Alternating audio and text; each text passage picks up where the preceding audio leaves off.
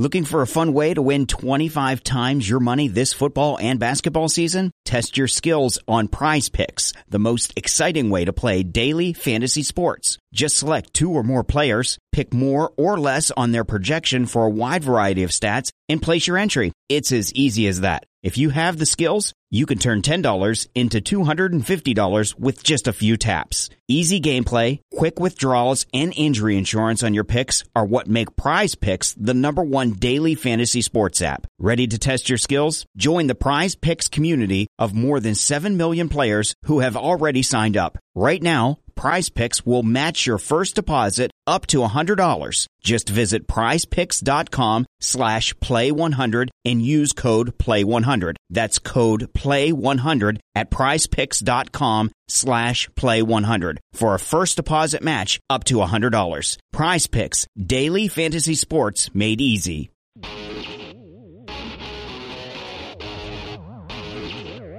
It is SNY.TV's The Juice on the Cuse podcast, covering Syracuse basketball, lacrosse, and football. Today on the Juice on the Cuse podcast on SNY.TV, we'll be talking about Boeheim's Army and only two months to go for the Syracuse football season. I'm Wes Chang, and I'll be joined later by Brad Bierman, and our guest is our great friend and Boeheim's Army General Manager, Kevin Belbey. Kevin, thank you so much for coming back on the program. Wes, always good to talk to you. And Kevin, we'll get you started on this one. You have another great roster this year. Eric Devendorf, John Gillon, Chris McCullough, Arinze Onuaku, Brandon Triche, Hakim Warrick, Darryl Watkins, and Jordan Crawford. The roster's really coming together. You have to like your team a lot at this point.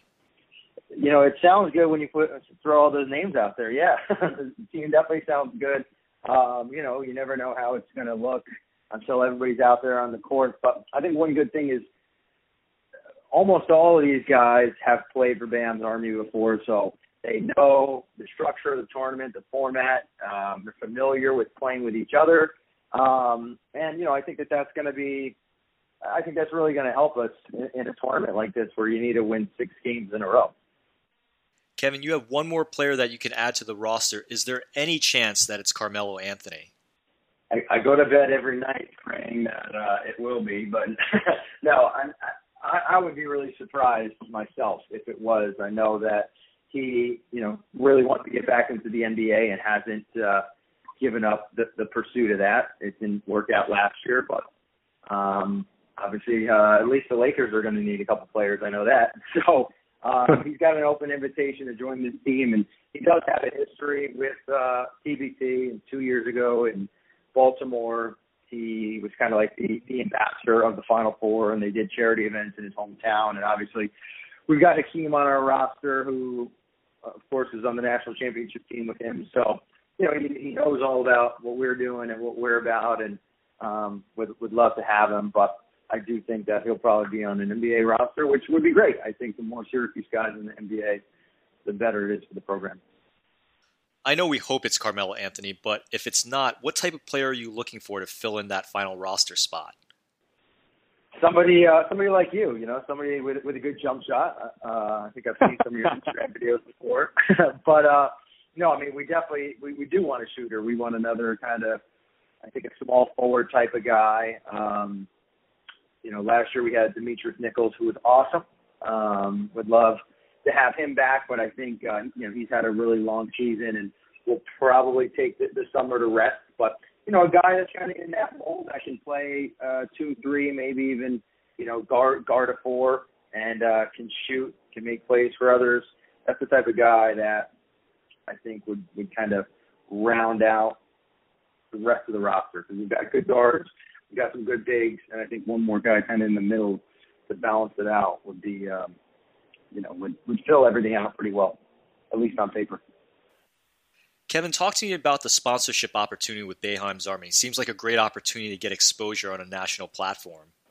Yeah, this is the first time TBT's allowing us to, to do something like that, and it's a great opportunity for um, a, either a business locally in Syracuse and Central New York, or really a, a business anywhere that's trying to get some exposure because you know we play on a on a national level, teams on ESPN and ESPN2, and there's the ability for uh, a company or a brand or a person to have their logo on um, on our kind of bracket tag, you know, when, when we win a game and we stick it up on the the big board they have. The logo will be on there. It'll be on banners in the arena on our shooting shirts, and um, you know, obviously we'll be able to promote it on our social media pages as well. So a pretty cool, unique, one of a kind opportunity. As you know, we've never done something like this before, so I've had some uh, interesting inquiries, but still listening, and um, you know, hope to have that finalized real soon. Kevin, we'll get you out of here on this one. Onondaga Community College will host the first three rounds of the TBT. It has to be a huge competitive advantage for you guys to be playing in front of Orange Nation.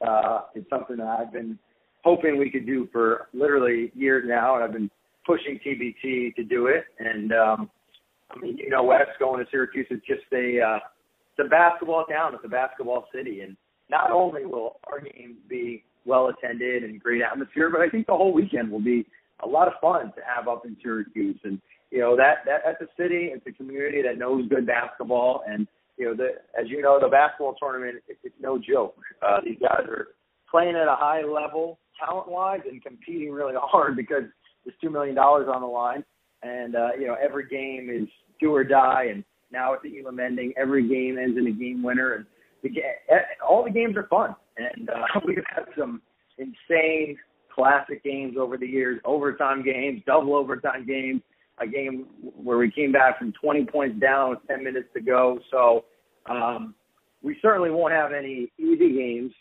up there. Uh, so it should be really fun to watch. And, you know, I just know that having a sold out SRC arena at OCC, it's about the best uh, competitive advantage we can get. You know, if we can't have Melo playing for us, probably, uh, you know, the next best big advantage we have is uh, is having a sold out crowd.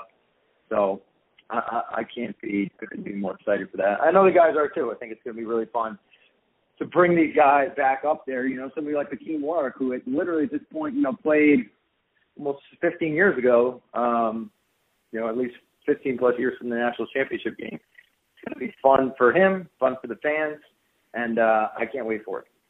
Kevin, thank you so much for coming back on the program. July 26, 7 p.m., Boeheim's Army, Onondaga Community College. Be there. Always enjoy having you on the program. Go Orange and go Boeheim's Army. Happy to do it, West. Go Orange. Great stuff from our friend Kevin Belbey. And I'm now joined over the phone by the Juice Online editor in chief and my very good friend, Brad Bierman. Brad, how are you today? I'm doing well, Wes. Thank you. Brad, we're in the middle of summer, which means that we're getting that much closer to kickoff for Syracuse football. And one note from last week is that Syracuse was initially picked at five and a half wins by FanDuel. I think the over on that one is one of the easiest bets you could ever make. What do you think, Brad? Well, I think it's good business by FanDuel, right? It creates a lot of interest and it gets people talking, and of course they hope that gets hope leads to getting them to open their wallets and uh, make uh, proposition bets for the season. I, I agree, Wes. I, I think that this team is is you know explosive offensively. Uh, defensively, the, the, the line, the secondary is, you know, all conference caliber.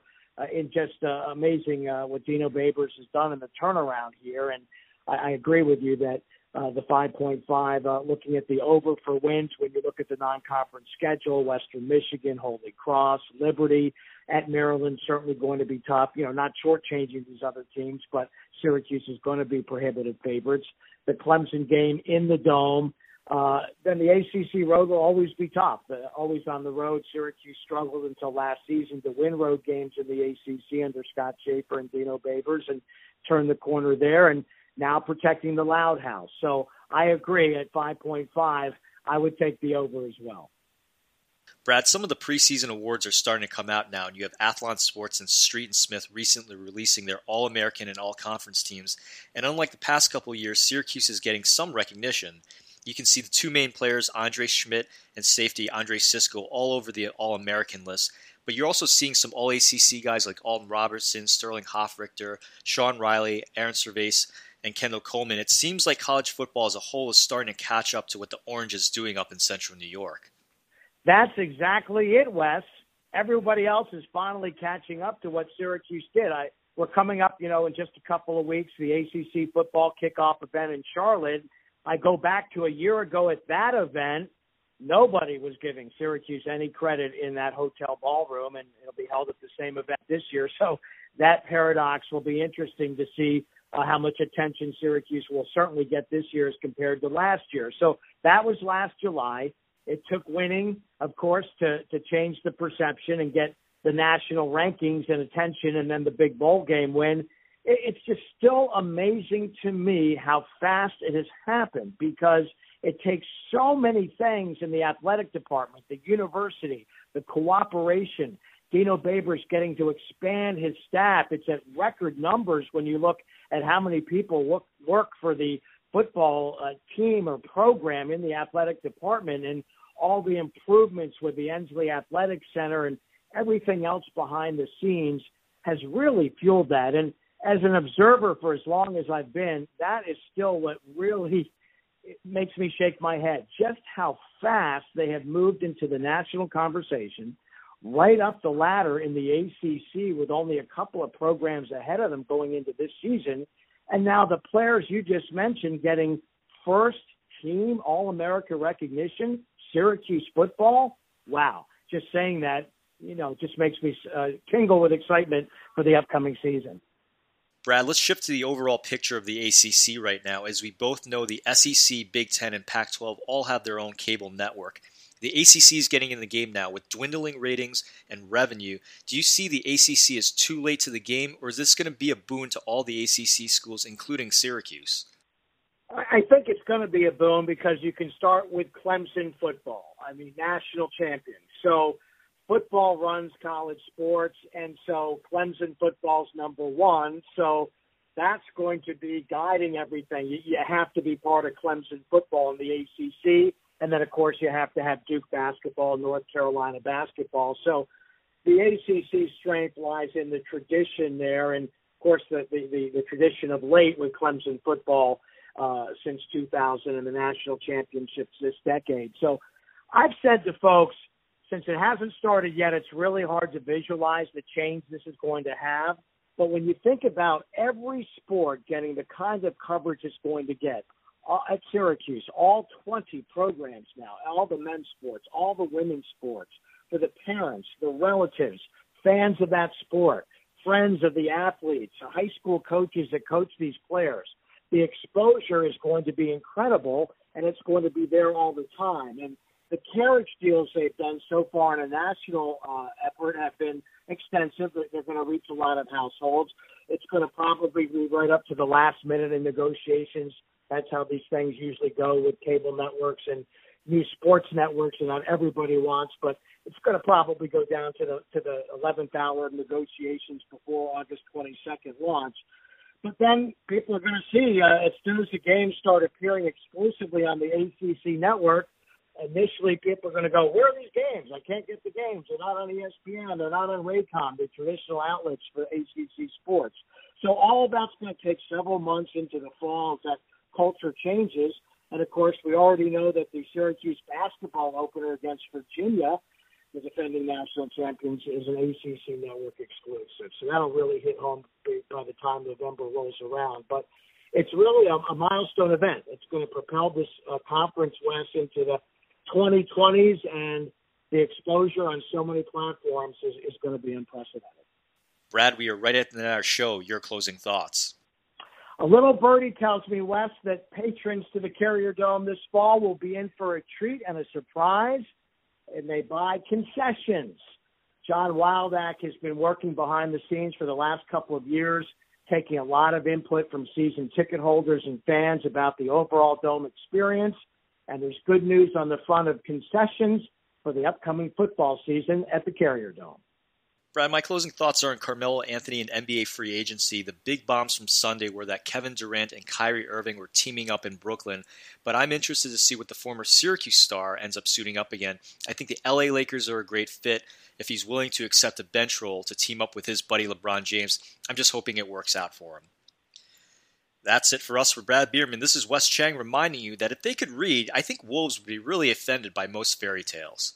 You've been listening to the Juice on the Cuse podcast on SNY.TV, and we'll see you next time. This has been the Juice on the Cuse podcast, part of the SNY.TV audio network. Why? Why? If you Why? have T-Mobile 5G home internet, you might be hearing this Why? a lot. Why? Every time your internet slows down during the busiest hours. Why? Why? Because your network gives priority to cell phone users. Why? Good question. Why not switch to Cox Internet with two times faster download speeds than T-Mobile 5G home internet during peak hours? Okay. Stop the whys and visit cox.com slash 5G home for details. T-Mobile prioritizes certain T-Mobile phone users over home internet users during times of congestion.